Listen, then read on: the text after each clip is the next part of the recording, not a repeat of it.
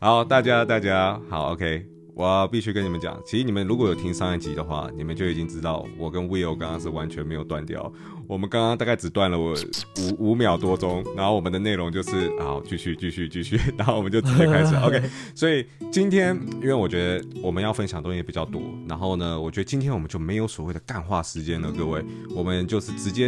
接进到主题。如果你已经有点忘记上一集聊了什么话，我觉得你们可以回去复习一下，虽然时间有点长，但我这边也可以简单帮大家复习一下。上一集除了简单的自我介绍 Will 是谁以外，我们介绍什么是 NFT，或是你今天是第一次来听的观众，我也可以让你们知道一下上半集我们讲了什么。那主要第一点我们讲了介绍什么是 NFT， 然后再来是 Will 为什么会想要投资 NFT， 跟他是如何在这么多的这个标的里面选择他要的投资标的，跟判断他想要卖出去的出场时间。当然里面也加码讲到了很多，包含 Will 他的这个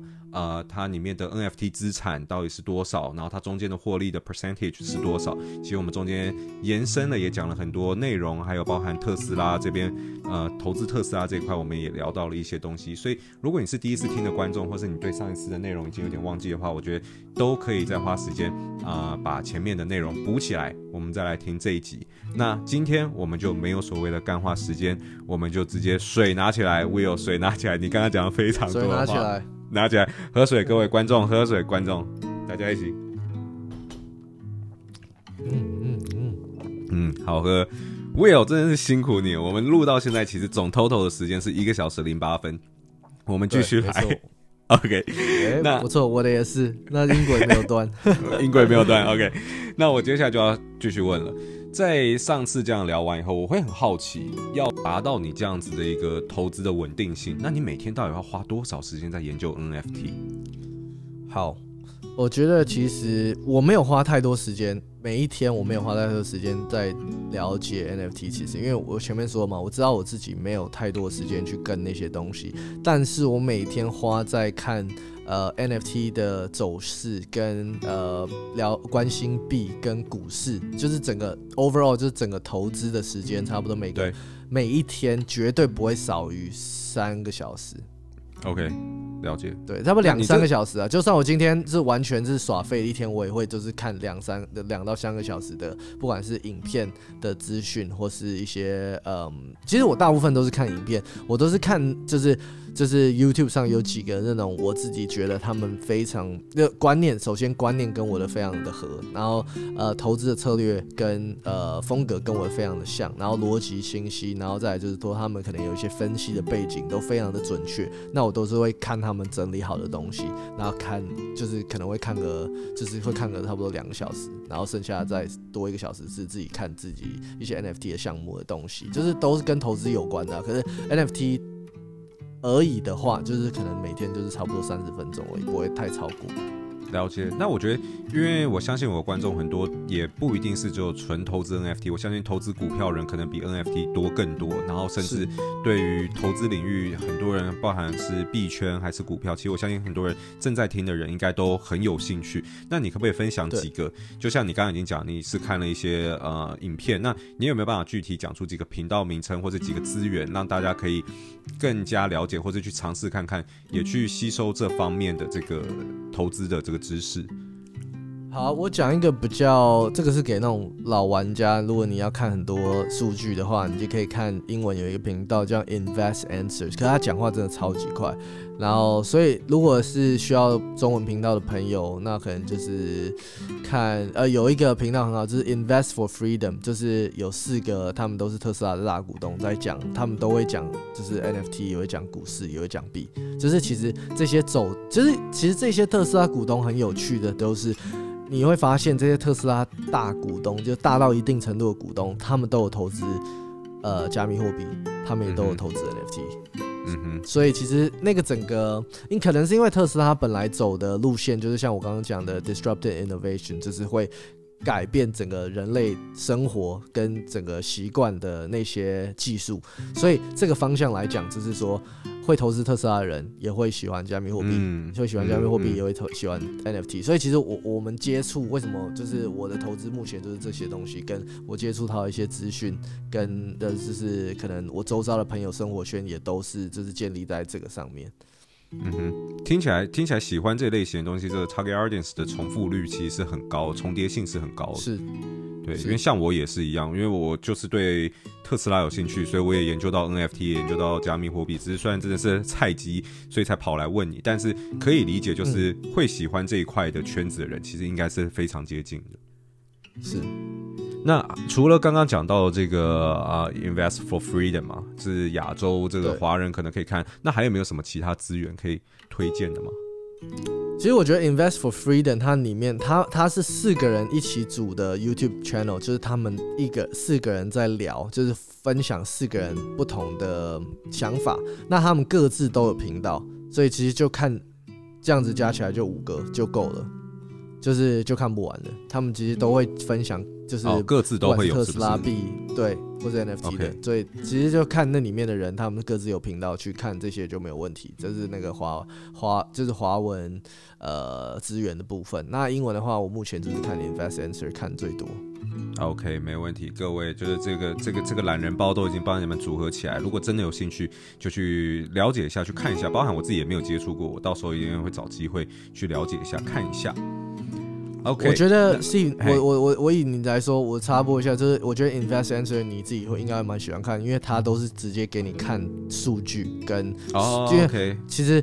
就是我们英文会讲 math don't lie 嘛，就是你数字跟数据，你只要让它逻辑化 make sense， 就是它是骗不了人，它就是这样子，没有像其他的报道那些可以用文字或什么去扭曲。可是你当你这些把这些数据全部拉出来去看那些 chart 什么东西，其实有很大的几率就是那个就是最真实的故事，所以我也喜欢看那个是因为这样子。OK， 没问题。好的，那我的下一个问题就会是，我想要了解这个市场结构，原因是因为当时我很早之前就在问 Will 这个问题的时候，是因为我觉得判断市场结构是一个，我觉得今天就是有点像是我这个创业领域的一个通性吧，就是我觉得今天不管你在做任何生意，你一定要了解这个市场，你才有办法在这个市场赚到钱。那你要了解这个市场，又有办法在这市场赚到钱，你就要了解这个市场的 target audience， 这很重要嘛。就是包含我今天做一支产品，如果我连 target audience 它的 preference 是什么我都不知道，他喜欢什么我根本都不知道，那我要怎么针对他的需求去设计产品？所以这有点像是我职业病的感觉。所以当时我一直在想说我要不要投资 NFT 的时候，我第一个想法就是我想要了解市场结构，因为就像我在上一集有提到，我就会很好奇一件事情，就是我看得出来真的有一群人他是冲着想要收藏，然后呢真的把它当作一种数位资产，然后想要长时间保留，然后想要收藏这些艺术品而购买这些 NFT 项目。但里面投机的人啊一定也有很多人，所以我其实就有点看不太懂。因为我必须得讲，如果 90% 的人都是为了投资的话，那我会觉得这个市场的不稳定性一定会比较高，因为大部分人为了套利，所以它的流动性跟它的整个市场的波动幅度就会变得比较大。可是如果今天这个 target audience 里面 90% 都是为了收藏的话，那我就会觉得这个市场应该会相对稳定。所以我其实是想要先透过了解里面的 user， 他的投资的不想说投资，他购买的背后的原因是什么，来判断这个市场的稳定性。对，所以那毕竟我自己就不是这个市场人，所以我看一定看不够准，所以我也是想让观众知道为什么会想问这一题。那我就想问 Will， 那你自己看这个市场结构，你觉得有多少人是想要投资，多少人是想要真的长期持有当做艺术品收藏，然后又有多少人可能是在这两个领域以外又有其他的原因购买 NFT 呢？我觉得有一部分人绝对是一半一半。然后你说当艺术收藏那个，我自己觉得占少数啦。当然我目前还没有那个 data， 我还没有看过那个 data， 但我自己的感觉，因为我当然我讲一个感觉，然后所谓真的有 data 是实际的数据的话，我也会想要让观众知道说，哦，那就是实际的数据。那目前我是没有看过那个 data， 那可是我自己感觉是当纯投资艺术品这个是占少数，那一半一半我觉得其实也应该也占蛮就是一部分，那投机的那一部分还是蛮大的。当然我觉得要给大家一个观念是散户跟大机构。最早期比特币这些其实是我再插播一个小故事，是我在苏格兰，我在英国的苏格兰这边，我每个礼拜会去跟一个就是职业的那个拳击手就是练拳。那他是在苏格兰一个很 rough 的地方长大的，所以他有认识一些很朋友，他们就是早期在做那些非法的交易，他们都是拿比特币。嗯哼，对。那他的比特币呢，他就是当初他就是在暗网有一个户头嘛，那他里面就是5颗比特币这样，可能那时候5颗比特币可能只能买1颗手榴弹这样子，可是到底是他就对他就，可是到底是他就放在那里，他忘记了，然后他去年他回去看，他就发现干他怎么突然那么有钱，然后他忘记他还在麦当劳工作，你知道吗？然后他就突然变得有钱，这是一个小故事。然后我要讲的是，在那个时候用的人真的很多人是在做非法。就是没有那么多所谓大机构，所谓我们知道的银行啊，什么东西没有，就很少。可是现在不一样，我们现在是2022嘛，里面有多少？我在讲 NFT 跟币哦，里面有多少大机构是我们可以听到那种耳熟能详的那种大的 company 是已经进去布局了？因为接下来所谓元宇宙，他们都是很早进去布局。然后特别我随便举一个，就是我们想潮牌跟一些精品。他们那些 CEO 跟 leader， 你要知道他们不是在看10年20年，他们是看这100年，我这个品牌可以做到什么。就我然后再打个比方，我们说表好了 ，AP 啊那些，他们都是在看100年的，他们的那个投资的眼光都很远，他们要这100年，我这个品牌做到什么？那下100年。怎样？下100年怎么样？他们是这样子去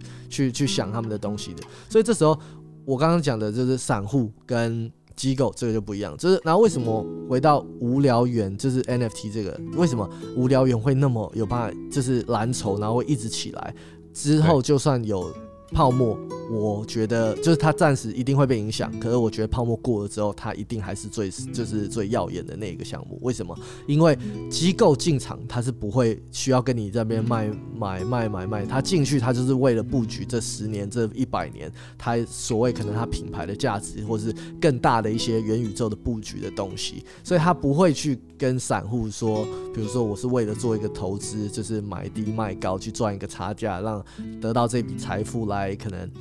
让自己的生活品质有不一样的改变，就是什么之类的，就是大机构他们在买这些东西的想法是跟散户完全不一样的。所以回到就是你说就是这个市场的结构，就是变成说现在最大结构的差别就是现在已经不像早期比特币是一些暗网交易啊，买那些非法走私的军火啊什么东西，然后或是甚至是毒品什么东西，现在已经不是了。现在是大家在我讲一个就是最实际的，就是很多银行跟大机构跟 fund manager 帮他们的客户买很多比特币，为了就是要抗通膨，因为通膨现在很恐怖啊，硬到已经很夸张，这10年。基本上他们算就是说，这10年我们今天手上有100万台币，10年之后2032年的时候，我们这100万它实际上可以购买的 power 就是能力是差不多50万而已，就差不多会少一半。所以你这时候你如果没有去做像加密货币这种 hedge 跟这种抗通膨的东西的话，你就是自己一直割自己韭菜。了解。所以回答你的问题，最大的改变就是这个所谓机场结构，就是说现在已经不是只有散户，所以这个 market 已经相对会越来越稳定，非常多的大机构、大资金有非常长远的投资目标跟眼光的都已经进来了，所以其实散户就算有非常大一部分的人是想要投机，他也不足以这个人数也不足以改变整个市场。我要讲的是这个，所以可是刚刚讲的好像比较偏向于币圈。如果今天是拉回到 NFT 的话，你的看法也是一样的嘛？就是因为我知道有很多机构其实 NFT 也是啊，对，也是嘛，对，没错。那我们讲我们今天的像一些那个 VC 嘛 ，Venture Capital 那些很多也是都进来了，因为他们要投资的是元宇宙。然后像我们讲 FB、Google、Apple， 他们其实都有在布局啊。那你说这些绝对是大机构啊，他们绝对不是，他们没有要跟你进来买，然后做一个波段，什么牛熊啊，还给你卖掉，他没有在管这些的，他是看接下来100年的。所以其实我自己是觉得说，虽然散户我们知道大家都是进来投机很多，但是散户的力量是跟大机构，你那几十万个散户，或甚至几千万的散户都没有办法跟一个大机构比，就是一个大机构放一个屁，他们就全部淹死了，是不是这样？了解。我这边想要插一个问题，因为我觉得这个问题我突然想到我们第一次聊的时候有聊到，然后我觉得这个观点是蛮好的，因为当时我记得我有问你说，你为什么就是笃定它会涨，因为我们刚刚聊天的内容比较多是偏向于说你是怎么选择标的，那你有讲你是看大项目、蓝筹项目，然后跟稳定性，透过很多方法去决定你的投资标的。但是我记得当时我第一次我们在聊的时候，闲聊的时候，你有讲到一个观点我觉得很好，就是你还会去看购买它的人到底都有哪些人，然后因为你刚刚讲到所谓机构，那我在想这边你可不可以就是插播，可以让观众了解一下这些机构为什么，因为当然我讲到这边观众一定都听得懂，就是如果越多机构想要购买 NFT 的话，那它的涨幅一定就是会越来越多嘛，那包含Adidas 啊，还有很多品牌其实都已经在做自己的一些 NFT 项目，然后甚至买自己元宇宙土地，然后去做 marketing。但我现在讲到这边可能有些观众还不太懂说，NFT 跟元宇宙之间关系什么，然后企业买这个东西又有什么关联，你能不能把这一套故事大概简单的讲一下，让观众知道说为什么越来越多企业想要购买 NFT， 然后它跟这个 Metaverse 之间的关联又是什么，这样子。 OK， 首先元宇宙我们接下来要进去的所谓虚拟世界，它里面很多技术都跟 NFT 是非常相似，也有很多 NFT 上面的运用，就是说里面就是比如说我们在里面有一块地，它的拥有权就是你，然后就是它是有拥有权的，它的这些数位资产是真的有价值的，就像其实很多人是没有意识到，但是我就是也丢一个问题让大家想一下，你跟世界上那些，我相信大家长大现在一定有在世界各地的朋友，你们是不可能就是在一年之内就常常见面，那是不是都是靠社群媒体来联络，那社群媒体来联络他们是不是都是看到你最近 PO 的照片跟那些什么，其实我们没有实质上是有办法看到对方是在现实生活中最真实的面貌，因为毕竟就是没有办法出现在你面前嘛，那其实我们已经活在这种社群的这种方便性下已经一段时间了，那其实大家想一想，其实到时候5年之后元宇宙世界其实跟现在不会差到太多，其实大家就是都是在家里靠 FaceTime 啊那些，只是就是说以后会变成说都到元宇宙里面去聊天啊什么东西，其实这个方向就是这样。那回答到你刚刚说为什么机构要买这些东西，就是说他们在想，就是今天他们去做这些布局，他们是知道接下来整个人类文明会往这个方向走，所以对他们来讲，他们整个公司，你讲最现实面，他们要投资，可能他们投资可能100亿好了，那你真的觉得他们会笨到就是把100亿撒在水里？当然不可能，因为他们看到在未来的10年，他们可以有赚可能好几十兆的那种潜力，所以他们才愿意去投这个100亿。我是随便打个比方，但所以就是对他们来讲，他们就是知道那个方向，他们知道那个价值，但是他们也知道需要时间才有办法证明这个价值，所以他们投资眼光会放非常的远。那大机构当然也有办法有足够的钱让他们这样烧，因为然后甚至有些大机构是跟很多政府后面有政府的 backing 的，就是这些大机构就是目前可能地球上做最好的就是这几家，比如说苹果、Google 这些。那其实他们有很多政府的 backing， 是给他们很多的资源，让他们好好把这个就是他们的技术什么东西做好，让就是我们人类可以就是越活得越高科技，然后去做一些就是之前没有办法做过的事情。所以那这个是机构的部分。那我如果要讲最直接那个涨幅的话，其实我记得去年底到今年初，无聊猿最大的涨幅是就是一波接着一波的那种大家都耳熟能详的那种我们所谓 A-lister， 就是第一线的明星，我说全球的不只是台湾的那种，都在只买无聊猿。那你要知道这种人他买无聊猿对我来说可能800-900万是我的总资产的几%，那对他们来讲可能0.1%都不到，他是不需要卖的，他买进就是买进，对他来讲他就是像买一颗糖果一样，他就是吃掉，他就是他你也不可能说哦买完这颗糖果我还要转卖给别人，他们不会这样想，他们只是买完这是他们的东西，他们就是一辈子。所以对于、然后无聊猿是只有全世界只有1万只，它是等于说它数量会越来越少。你要怎么进到这个就是说 VVIP list 里面，你就是要有办法不断的提升自己的门槛，过滤掉所谓也不是说一般人啦，就是说他们是想要把那就是最那种第一线的人就是扛上去嘛。那以这种生态的话，才有办法真的就是他们就做得很好。然后我记得去年最大的涨幅是那个 M&M 中文怎么翻？就是那个 rapper 那个唱饶舌的那个。我也不知道这个怎么办？对，反正就是 M&M 买完之后，这 M&M 买完之后，就是整个就是直接涨20个以太地板，就很夸张的那种。对啊，所以这就是当然是明星的加持啊，那当然就是背后有机构有什么东西，所以其实不是像很多人觉得那么简单哦 ，NFT 只是名人炒作啊，没有。那说现在虽然我现在看到很多现象是台湾的名人很多想要炒自己的 NFT， 那个真的我自己看了，我不想得罪人，可是那真的就是名人炒作，然后我觉得那个就是真的，那个真的就是、那个真的，然后那个就是有点是割自己观众韭菜，然后我就觉得。可能大家都想要试一下吧，说不定也有新的那种经济模式是我还没有想到的。我这边没有说我知道所有东西，可是这个真的就是要大家试过之后去找答案，因为这个东西真的太新了。了解。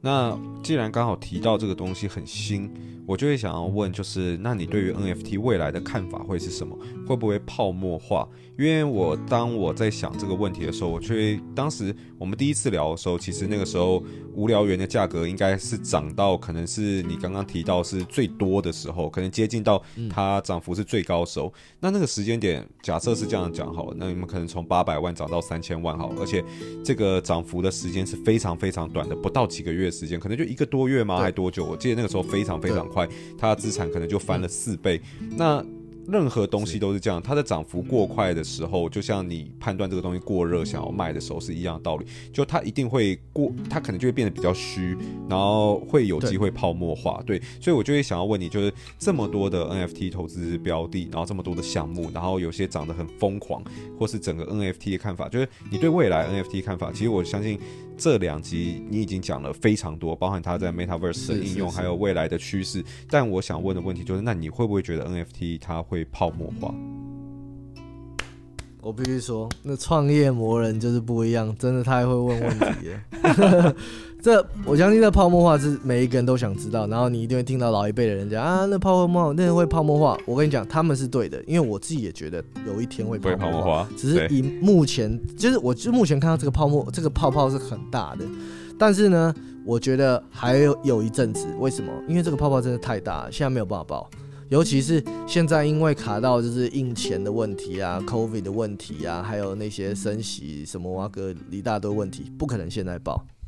那个要等到就是至少要稳定一点，泡沫小一点的时候才有可能会爆。所以你的我、okay. 你说。那对于这个，大家可能会说，那你都已经知道要泡沫化，为什么你还要投资 NFT？ 那我这里的答案就是说，我投资，那回到我刚刚讲的，我只投资蓝筹项目，我不会去投资那些名人炒作跟那些小项目，我就是那种好的东西，我就是贵贵的买。那我当然会想要，身为投资者，我会想要在泡沫化之前。把我的资产移出，变成我也不会想换成法币，我会想要换成加密货币里面的稳定币，然后继续赚非常高的利息。但是呢，我有没有办法知道什么时候是泡沫化？不可能啊！我相信不可能有人有办法抓得很精准。所以对于我来说，对，可是对于我来说，我目前的布局，那当然我觉得到时候泡沫化，我可能会心会很痛。可是心痛归心痛，我觉得。对我的到时候的什么财务危机什么是不会有这种事情，为什么？因为首先我 NFT 上面的资产就是说是我舒服放在那边的，我一开始也没有投到那么多，是他自己把它自己滚起来变这样，是他自己让我赚到的，不是我自己想花那么多的这样子。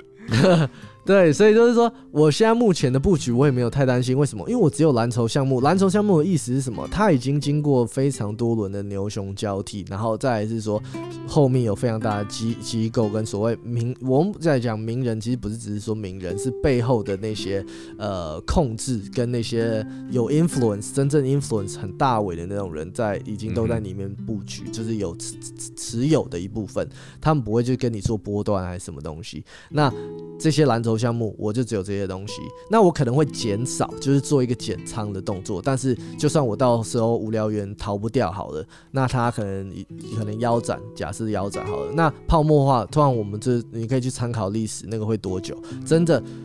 的就是说有泡沫有分，就是泡沫完之后就这个东西就消失了嘛。可是 NFT 这个东西是 here to stay， 所以它之后就算有一个很大的回调之后，它一定是 V shape， 就是 V 型在往上 recovery。因为为什么？那时候一定有大鲸鱼跟机构在旁边等着这个崩，然后直接把它吃爆，所以它一定会再回来的。所以我在讲的是蓝筹项目而已哦，小项目我真的不知道。我自己觉得，我都跟我的观众说 ，NFT 大家就是尤其是今年嘛，这个1月杰伦熊这样子带起来，大家在那边问，我就跟大家说，就是不要过度的，因为大家都是在牛市里面买，当然就是赚啊，牛市不管买什么都赚，没有在熊市中度过。所以我就是提醒大家说，一定要记得这5年之内。99.9% 的 NFT project 一定会接近归零，所以你要 make sure 你买的那个 NFT project 一定要是蓝筹，一定要是那一趴真正有价值的东西。那说的当然很简单啊，所以可是我当然也没有办法说完全去决定，但是所以我就是说我自己的做法就是只买那些很高很高的门槛，但是就是非常非常清楚它是蓝筹项目，就是好就是贵贵的把它买下去这样子，我就是求一个稳。了解，因为其实就像我当时在问的时候，其实我心里也是觉得 NFT 的成长一定还是我觉得还是会泡沫化，它一定会有个反弹，它的很多项目的成长速度真的太快，那已经就过去我就说我活了30年的这样子来看，各种大大小小过去的经验来看，这个成长项目真的太快了，所以真的我觉得我们都觉得它应该会有泡沫，就是破掉的那一天，只是破掉那瞬间它跌幅会跌到多少，然后又有多少项一定会有项目存活下来，所以我也蛮认同你讲的这种蓝筹项目，其实它应该就是第一批最能活下来，那只要能活下来就很容易产生你讲的这所谓的 V shape 嘛，就是它有机会再反弹上去，可是小项目就很有可能一破就直接倒在那里，就再也不会起来。我觉得到那个时间点，可能会真的会有蛮多的这个 NFT 项目会消失掉，然后市场就会更趋于稳定。对，所以我觉得这个我们讲也不准啊，对啊。可是我们两个的想法感觉是蛮一致的。对，因为我是相信这个世界是那个怎么讲淘汰制，就是不是那个生物学里面有一个叫什么 natural selection， 适者生存，对对对，适者生存，那就是靠本来这些健康的泡沫跟回调，就是把这些乱七八糟的东西给弄不见的，就是这个就是一个有点像大扫除，过年要大扫除这种概念，把家里那些无聊就是没有用的东西断舍离给它扫掉，所以这个其实在我们就是整个经济模式下面，这个本来就是一个非常我觉得是健康的东西啊，所以就是说而且你要想这些蓝筹项目如果有经过泡沫化还有办法 V 型这样上来的话，你就要知道那个东西一定是又会飞到下一个阶段，所以对于我来讲，我目前就是无聊猿是我自己非常有信心它是有办法做到这样子的。了解，其实讲到后面我发现你一直有抓住一个点，而且我觉得这也是投资心态很好的点，就是所谓的稳定性。稳定对你来讲，它是很重要的。虽然无聊猿它的涨幅听起来很不稳定，可是它已经是众多项目里面真的可以理解你的判断依据是什么以后，大概就可以理解它已经是 NFT。它稳定不稳定，其实不应该从它的涨跌幅来判断，而是它这个项目背后的潜力。还有它到底可以走多久来判断它是稳定的项目，只是它刚好又涨跌幅，可能我们没有说跌啦，它的涨幅其实就是很高这样子。对 ，OK， 那我想你补充，来。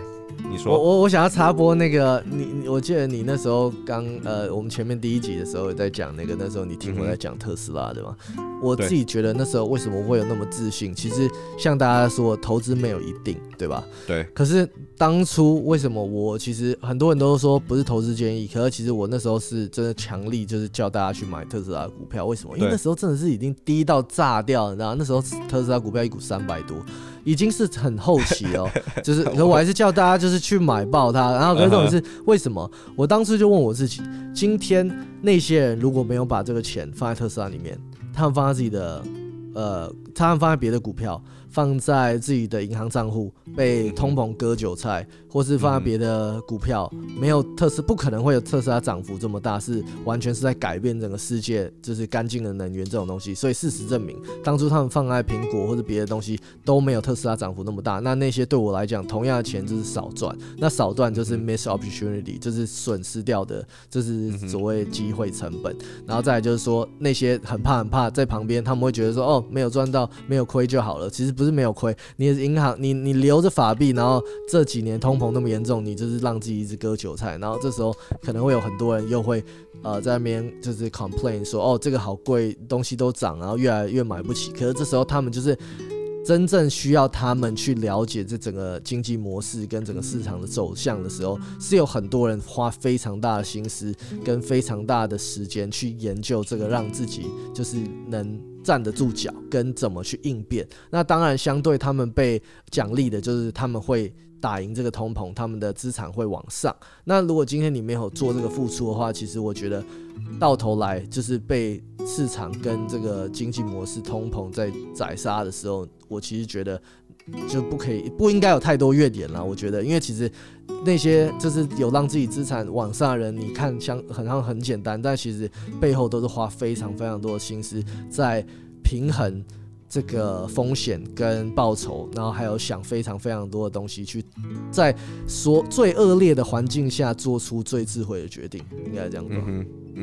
OK， 我觉得这是讲得非常好，这个投资观念我觉得真的要正确，因为真的会一个没弄好，就是因为我觉得这是很多新手会发生的一个状况，就是投资心态只要一个没有健全好，很容易就被割韭菜。我觉得被割韭菜有时候不是你判断的不够精准，而是有时候心态没有建立好的时候，或是一些想法没有建立好的时候，就很容易可能会在错误的时间点做错误的决定，对吧？对。OK， 那我们拉回来讲，其实接下来这一题啊，我觉得刚刚我们在应该上一集的时候，我觉得我们好像就有提到，就是最近币圈它变得不稳定嘛，包含比特币、以太币，我相信只要有在关注币圈的就知道，产生了一个很大的跳水。然后呢，价格以太币可能从4000左右，然后一路跌到2000出头，然后到现在可能2400、2500块。那这个 ETH 的不稳定性会不会对你在你的眼里啦？你觉得 ETH 的不稳定性对 NFT 的投资行为会造成什么样子的变化？虽然我们刚刚可能提过，可是就我自己是一个小散户的心态的话，其实我就会有点怕，因为我今天投资 NFT，我必须得让观众知道，我真的不是什么艺术家要收藏，我真的也是以投资投机的心态进去的。那我迟早有一天，我还是会把它给换成法币，不然我就没有办法用这个钱嘛。毕竟这个加密货币它现在还没有普及到可以让我在任何地方使用，那我就必须得换成法币。那只要会换回法币这个情况一出现的话，那就会出现一个问题，就是如果我今天假设好，我举例好了，我在假设我的 ETH 买在4000块钱好了，然后呢，我最后买了一个 NFT 项目，这个 NFT 项目它可能涨了一半好了，它涨了 0.5 倍好了，可是如果我的 ETH 它的跌幅是跌从4000块变到2000块好了，等于说我被腰斩好了。那我虽然这样的举例可能有点复杂，可是我要讲的意思是，当你今天 NFT 投资项目的涨幅低于 ETH 的跌幅的时候，代表跌幅比较多的时候，那其实就算你 NFT 市场眼光再好，你的总资产其实还是缩水的。你换回你的台币的时候，你还是缩水，所以反而就是因为这一波币圈的这个跳水，我还不确定说到底会跌到多少才稳定，因为这个也没有人讲得准，所以我也不知道到底发生什么事情，我对币圈也不是那么了解。可是就是因为币圈的这不稳定性，反而让我会害怕投资 NFT， 哪怕原本买一个无聊元的地板价是95个以太币，可能原本要用4000块来换算，现在只要用2000块来换算，虽然我需要花的钱可能少了一半，可是我还是不敢做这件事情，因为我不知道 ETH 还会不会再跌。那你自己是怎么看这件事情的？币圈的变化对于 NFT 的整体市场投资的热度影响是什么样子？对，是，其实，你在讲投资投机，对不对？我们其实有时候看这个币圈这个 volatility， 就是你说的不稳定性，我们要怎么把它当成一个优势？就是说，现在它既然跌幅那么大，对不对？那现在既然这样 crash 下来，其实你进场的时候，那我是说进场币圈。那现在 NFT 因为它往上嘛，那虽然那可能你要自己去 balance 说它到底是它这样子涨一个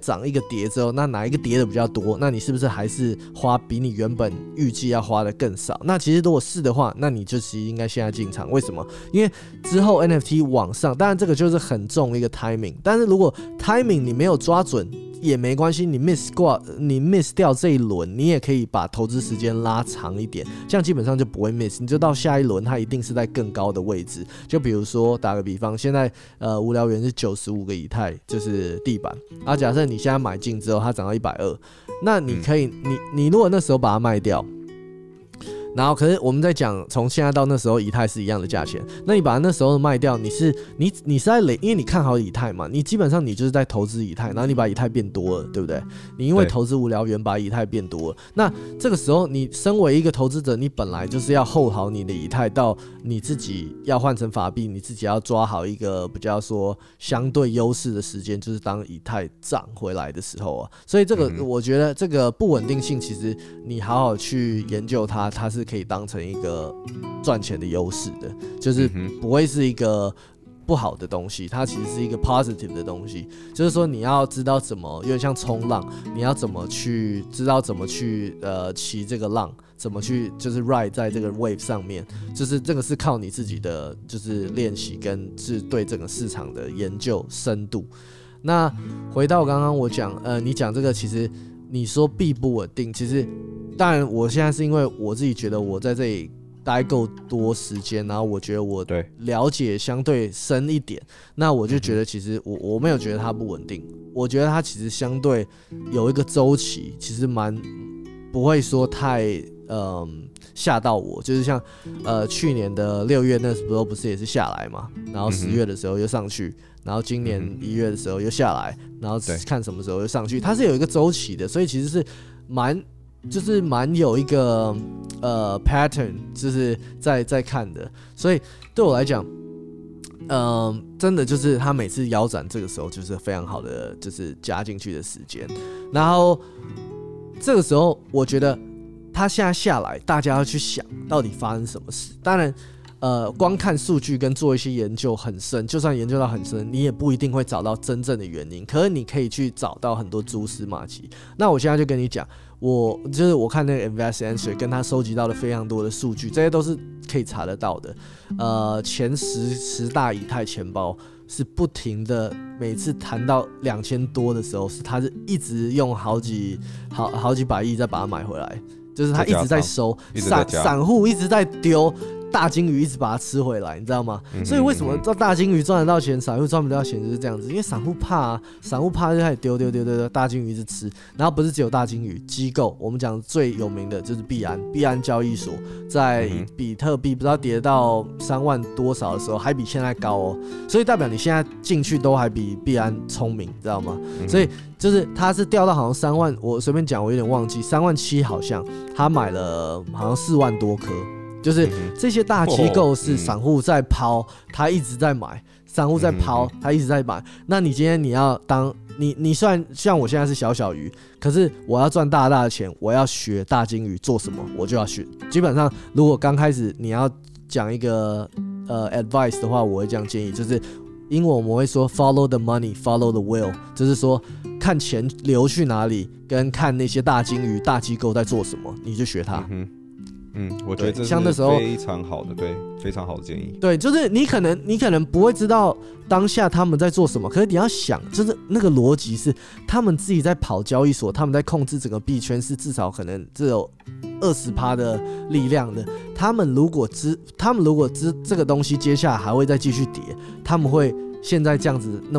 么重的这样子垂下去加仓吗？不太可能。他们就是因为知道接下来会涨，它会往上，所以他们想要现在才要加仓。如果他们不接下来会跌爆，大家都不要玩，那他为什么还会笨到现在去加仓？是不可能的。所以可能这些东西不是 public knowledge， 它不是就是每一个人都知道的。其实大部分人就只会看那个线图，可是你没有去看一些其他数据，你要去，你其实。很多人会去搜索钱包啊，会去看各大论坛，其实都可以看到很多很多蛛丝马迹。那我是没有时间去一一个看，所以我就是看人家整理好的。我觉得这个今天的分享，这样我觉得很多观念其实真的是，我觉得听众可以去想一下，因为我觉得这真的是蛮难得的。就是虽然听起来很简单，但是却不是这么多人可以做到。就一直还是要讲一点，就是我也知道大金鱼都是怎么做的，可是真的今天这件事情发生在我身上的时候，我也会怕，也会干嘛。可是我觉得就是这个信心很重要，就是刚刚提到很多，而且我觉得今天聊完后，我基本上确定一件事情，但我觉得我跟 Will 今天还是得为了我们上一集跟下一集的 podcast 做一个担保，就是我们今天聊的任何内容，其实都不构成任何投资建议啦，其实比较像是我们的经验分享，我们并没有说一定要。鼓吹大家在几800多块的时候爆买特斯拉，或是2000多块的时候爆买以太币，我觉得这都是个人的能力跟判断，因为投资这个事情真的就没有一定。我们两个今天出来这样子聊，跟大家分享，真的就只是一个经验分享。那大家可以自己判断，觉得我们讲的东西是不是有点意思。然后我觉得很重要的一点是，不要盲从。去听别人讲什么，去做什么，投资最怕盲从，就像早餐店阿姨，她不知道在讲什么，然后那别人讲什么她就做什么，所以我也希望我的听众。或是 Will 的听众，我不知道我们到时候，因为也许 Will 会分享这个 podcast， 也许 Will 的听众也会听到我们聊的这个内容。但是我希望的就是大家听完以后，不要盲从的觉得我们讲了什么以后，然后就去做了什么，因为觉得好像我们可能成功的几率比较高。我希望是大家把今天分享的很多内容内化到自己的这个知识里面，因为每个人的投资策略都不一样，都有自己的一套法则在，然后想办法把我们今天分享的你觉得正确的部分。或是你觉得可以吸收部分内化成自己的一套以后，然后再去修正你的这种投资行为，我觉得这是会比较好的。但我基本上也可以跟大家讲啦，我这个2000多块以太币，我最近应该是会想办法加仓加一些啊，加仓一定要吗？我刚听到你说你确定一件事情，我以为你说哦，你确定要把小牛卖掉了？没有，先不卖。但我跟你讲，我只是跟大家讲说，我基本上90%好不好？我自己基本上在2000多块以太币这个波段，我基本上应该是会加的。然后特斯拉800多块，如果有让我出现的话，或者900左右的时候，我基本上应该也会碰一些这样子。但这只是经验分享啊，大家就是不要把这个东西看得太重，或是而且千万不要有个心态，这个很重要。就是 Will 他前面有讲到，就是觉得我要动作很快，就是觉得好像。我不管快跟的话，好像就会 miss 掉什么东西。我觉得那个心态可能就会有点不对了，对，所以就是，站稳脚步再来做，就一步一步站稳，不要急着好像觉得自己会损失什么才去投资东西。我觉得那心态上可能就会比较不一样。对，那我觉得刚刚这样子分享完后，我们基本上我也听了 Will 他觉得这个 ETH 的不稳定性对 NFT， 你刚刚其实基本上也有讲到了吗？还是其实我觉得好像刚刚讲比较多是币圈的东西哦。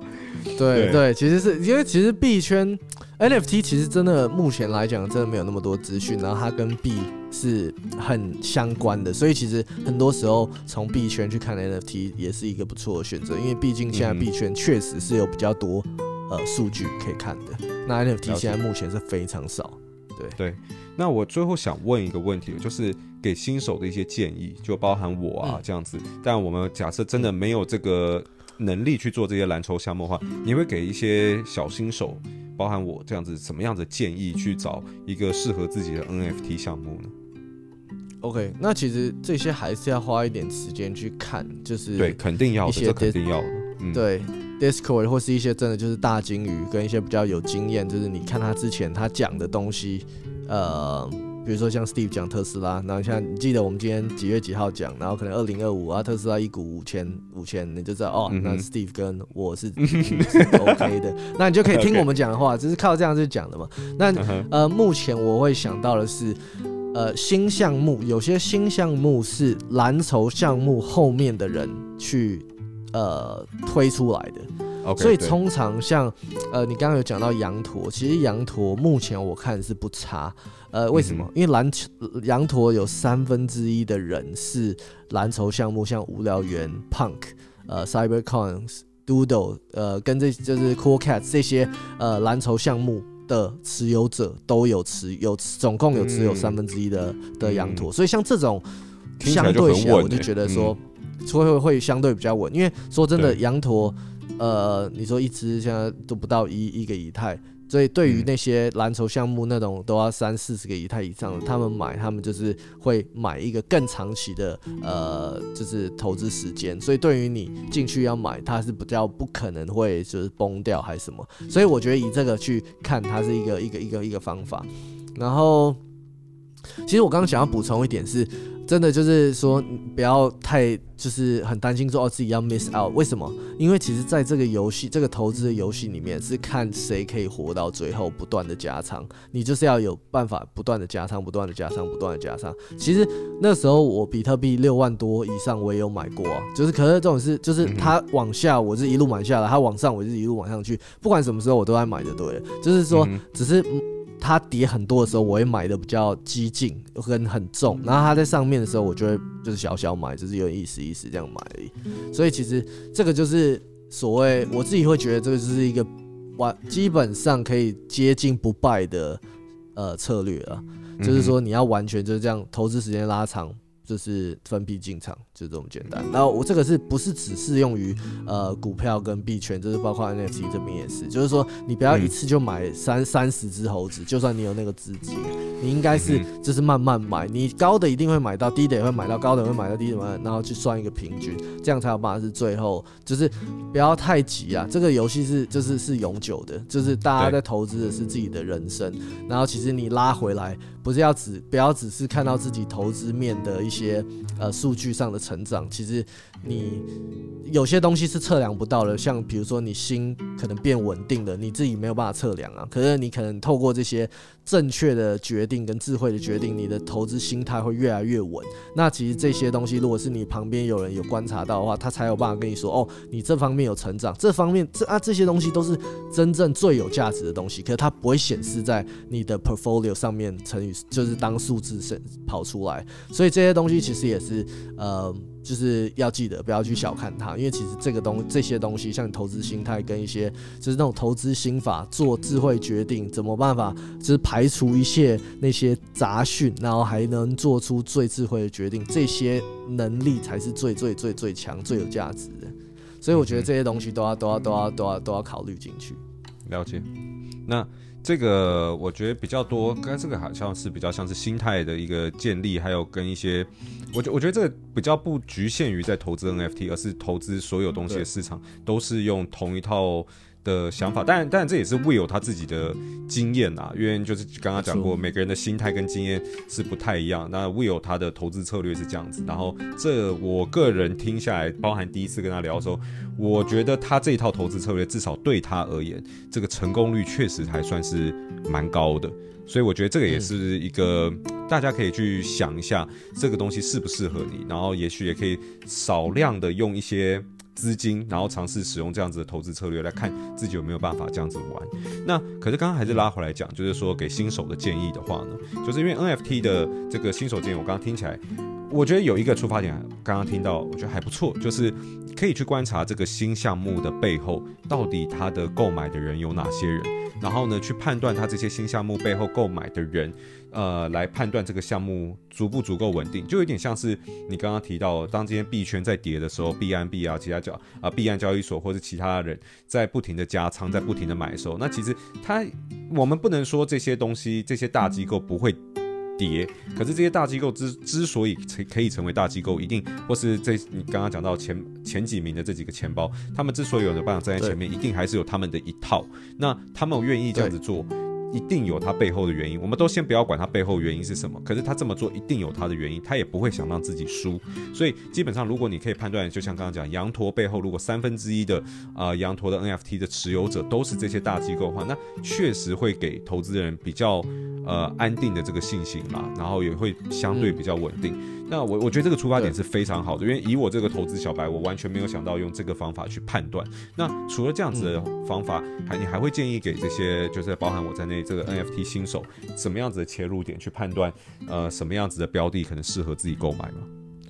对，我现在又想到一个，因为其实我相信别人会跟你讲说哦，怎么看 Discord 多少人啊，其实那都不是最绝对的，你知道吗？就是说 OK 啊，你可以拿到一些资讯。那我这里是比较，就是第一个，就是我觉得我给大家建议会比较那个风格会是比较是你也是跟我一样忙碌的人，因为我真的没有时间去看那些东西，所以我会怎么样？我现在想到另外一个，像你要先知道在NFT 里面的大佬是谁？我说全世界，不要是一个局限，不要说哦台中的大佬还是什么三重的大佬，我在说全世界的那种大佬。那我在讲一个是我们台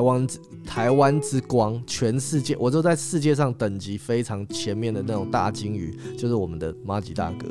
马吉大哥是台湾人吧？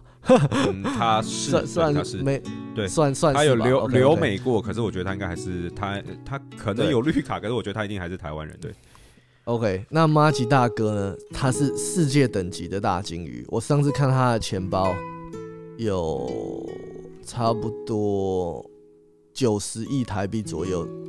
的价值，太夸张了吧？很夸张，对不对？很夸张，对不对？他上次被那个骇客盗了3亿多。他说他被采访，他说他就是很心痛。我想说还好吧，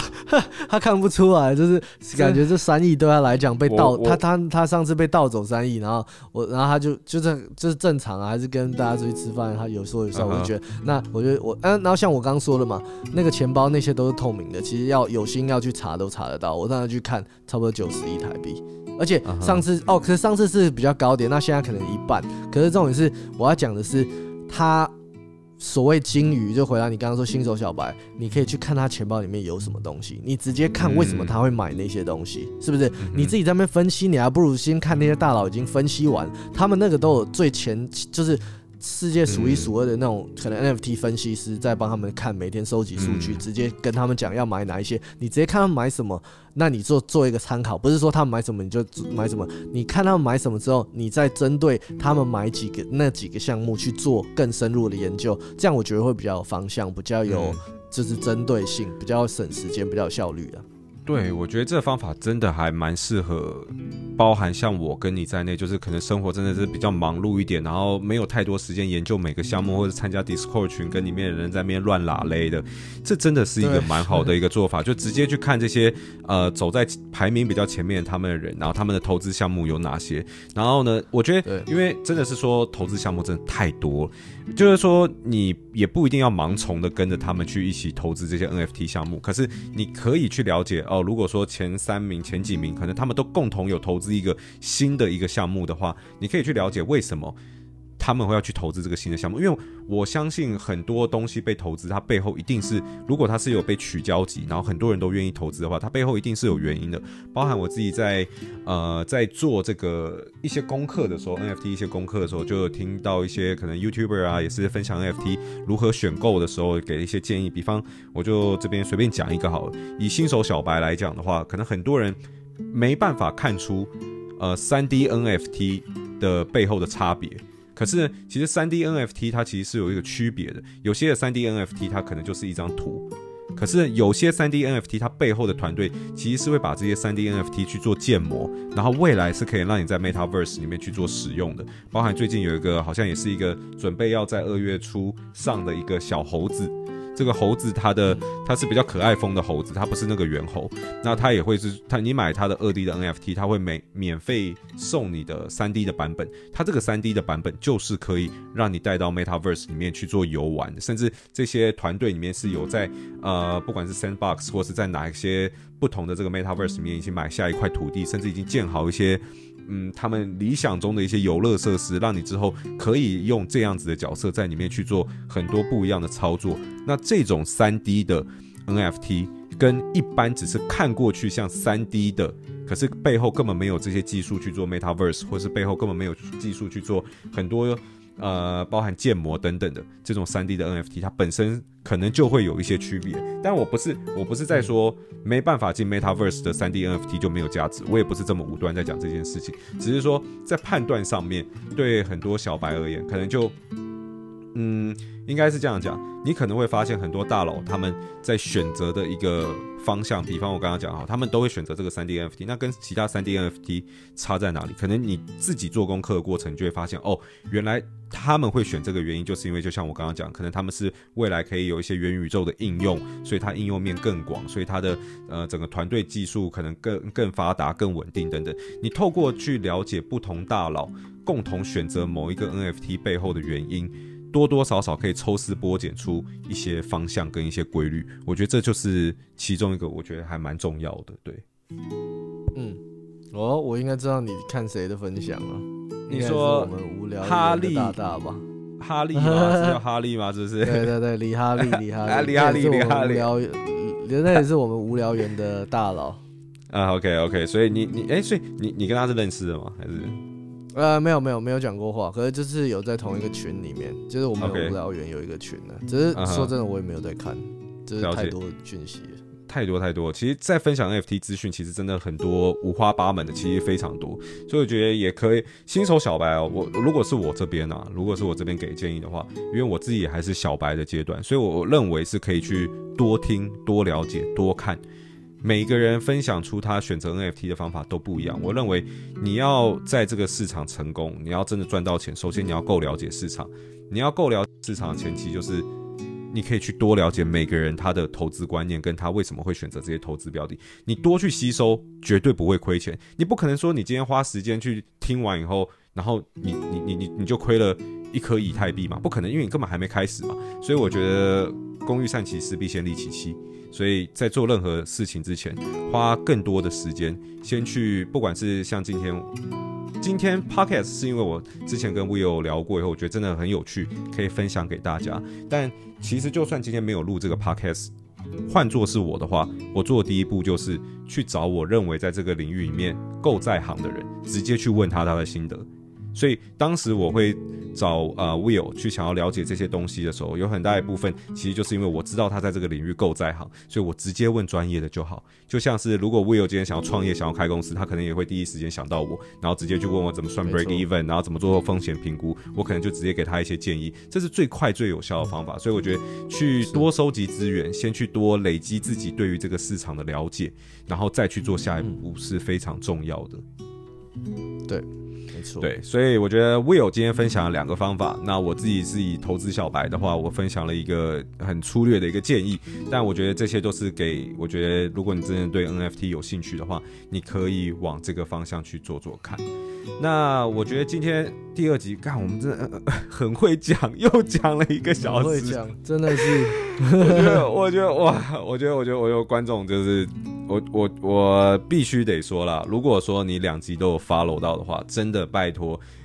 你们真的不要吝啬的给我跟给 Will 的 podcast 一个5星的评价吧，不管你今天觉得内容怎么样，真的至少我们身为这个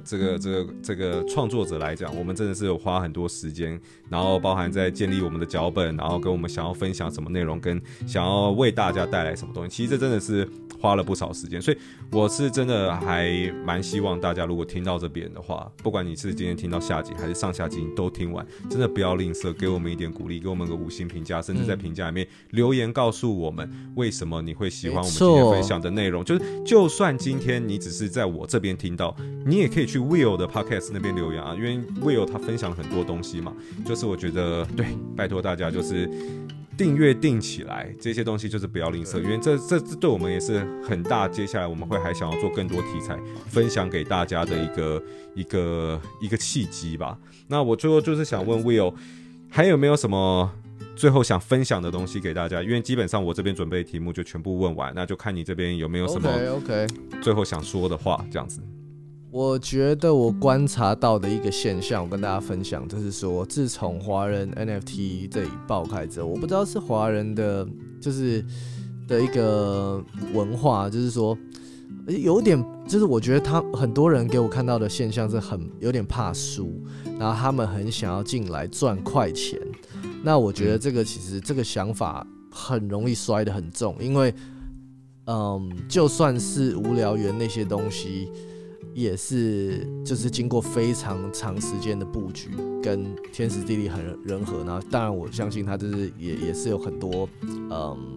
就是怎么讲，很多规划，然后才终于出现了一个东西，然后非常的成功。那我觉得我就是像可能我周边有一些人，就是可能是台湾比较有影响力在网络上，那他们可能就是也要发自己的 NFT 什么东西的。但我觉得这个没有不好，就像我刚才前面说，可是很多时候他们在讨论的时候，就是给我的感觉是他们就比较没有想要怎么提供一个双赢的局面，比较说是一个，这就是他们赢会比较多的那种赚快钱的局面。那我其实觉得这个也没有错啊，每一个人。那个都有权利做自己的选择，只是我是觉得说，其实时间只要一拉长，就可以看得非常清楚，是说哪些东西真的有价值，我就包括我说想法，哪些想法是有价值的，哪些想法是没有价值的。我也想要跟大家分享这个啦，就是其实真正的这个东西是啊，真的需要时间。我想要大家有耐心，就是说。你的时间可能还没有到，你现在有你该做的事情，是你不断的投资在自己身上，让自己有很多的资讯跟了解这个东西很透彻还是什么东西，就让自己有更多的智慧去做一些判断，然后等到你的机会一来，它只要一次就好，你的人生就会很不一样，然后是很好，就是会越来越好的那种。所以我觉得大家就是还是要有耐心，不要就是一窝蜂的，因为我觉得好像华人是有这个文化，对不对？就是会很容易跟风，就是一窝蜂的就进去了，就是大家就冲内，然后就是那这时候你一定要保持冷静，我觉得真的是，然后同侪压力也是很恐怖，所以我觉得这时候真的就是我看到的现象是这样。那我自己是因为我人在国外，那时候我其实有跟 Steve 聊这个，我觉得因为我人在国外，我的好处是我可以就是观察到这一切。那我毕竟人在西方国家，那我又没有被所谓这些东西影响，那可以让我更冷静的去做一些判断。所以这时候我就会觉得说，哦，那我可以看得很清楚，是说他们现在这是有什么现象，然后我会有什么样的想法，我想要跟大家分享。因为我基本上我觉得他们要做这些东西没有不好，但是我就先讲到这边。我觉得你时间再给他久一点，其实就会看到可能之后他有可能会做得很成功，或是之后就不了了之了。但是现在以数学的角度来看，他的所谓发生的几率，可能一边会真的多，另外一边很多。就是如果你是只想要进去赚快钱的话，所以我觉得大家还是要有耐心一点，就是也应该专注于怎么提供大家价值，制造双赢的局面，然后把投资眼光跟那个就是像那些百年老牌一样，为什么他们有办法把自己的眼光视野放那么远？他们是要经营100年、200年、300年这种东西。所以我觉得这些东西都是非常值得学习。然后包括你像你创业魔人，对吧？就是你的眼光一定是，我的意思是说，你的眼光一定是也是放蛮远的。然后怎么是提供真正的价值？所以我觉得真的很重要。然后我刚刚就是我差点我那个马吉大哥那个我差点忘记讲，我就是看到他的钱包之后，我非常的怎么讲？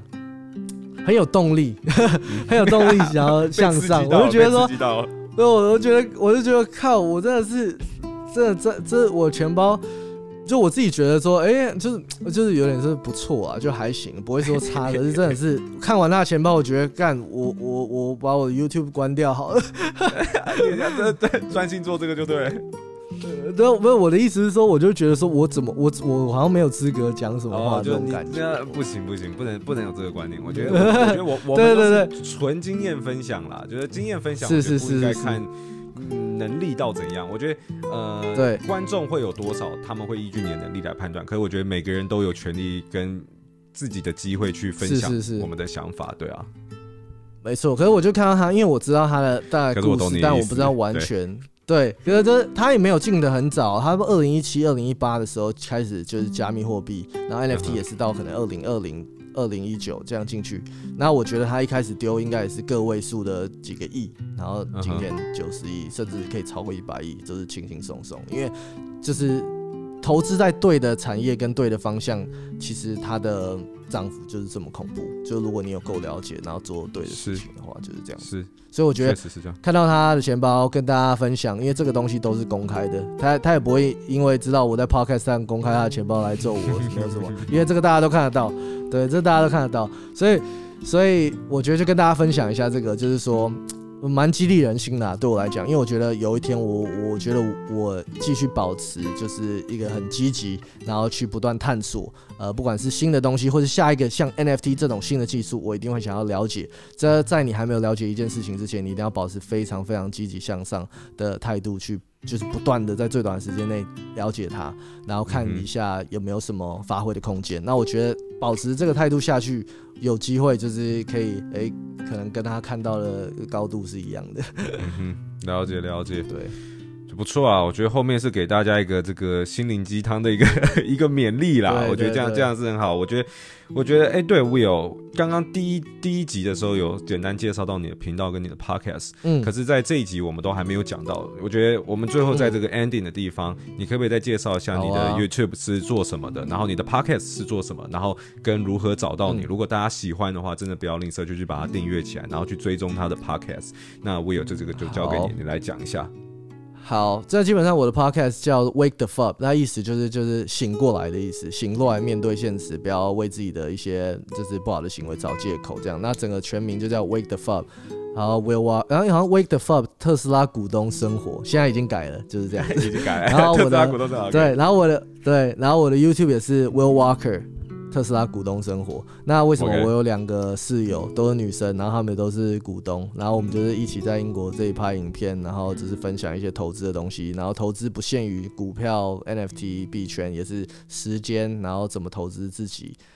健康啊什么之类的，情感什么的都有聊到，所以就有蛮多东西的。然后我目前就是在英国的苏格兰，然后跟 Steve 打。越洋电话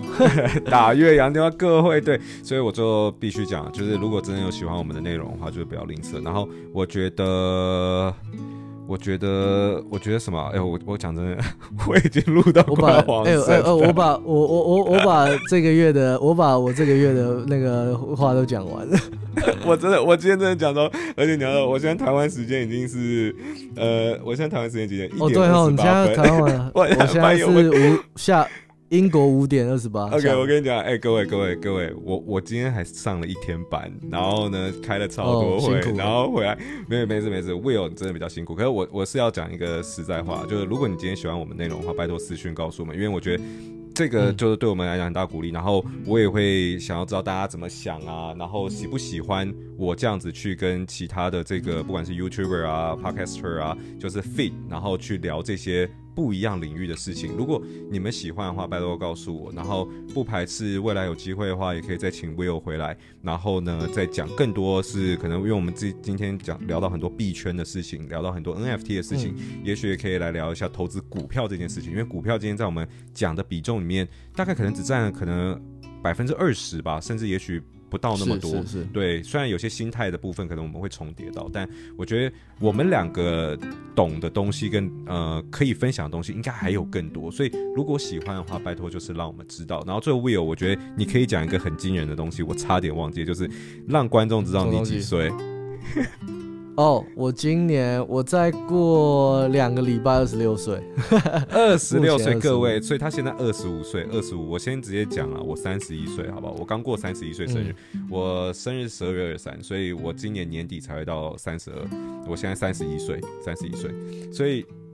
我当时你知道吗？我自己也有投资过，然后我也有我自己的一些投资的一些成果。然后呢，我想我那个时候在听到25岁的 Will 在跟我分享这些东西的时候，就有点像他看到麻吉大哥的钱包的那种感觉一样，就是有一种我真的可以来出来分享这些东西吗？我够格吗？所以你刚刚讲的时候我就懂了，对，所以我觉得。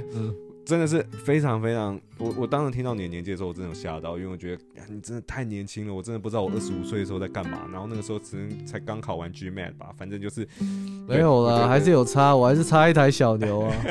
没有，你只是不想，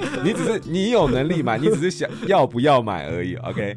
好啦，我觉得今天因为篇幅的关系，我觉得今天就分享到这边。那有任何想法的话，欢迎就直接告诉我跟 Will。那老话那一句，喜欢我们的。内容拜托就是真的给我们一些五星评论。我真的是今天一整天上班到现在都已经凌晨快要2点，然后我还要再赶剪辑，让你们这个礼拜天可以听到这些内容。当然这一集是第2集，所以又再隔了1个礼拜，当然不辛苦。那最后真的非常感谢 Will 花2个小时的时间跟我们来聊天，真的非常谢谢你。我的荣幸。那不要这样讲，有机会再换我过去你那边做客吧，如果你觉得有适合的题材的话。 OK， 绝对。今天的 podcast 就到这边，那我们就下个礼拜再见啦。感谢 Will， 大家拜拜。谢谢大家，拜拜。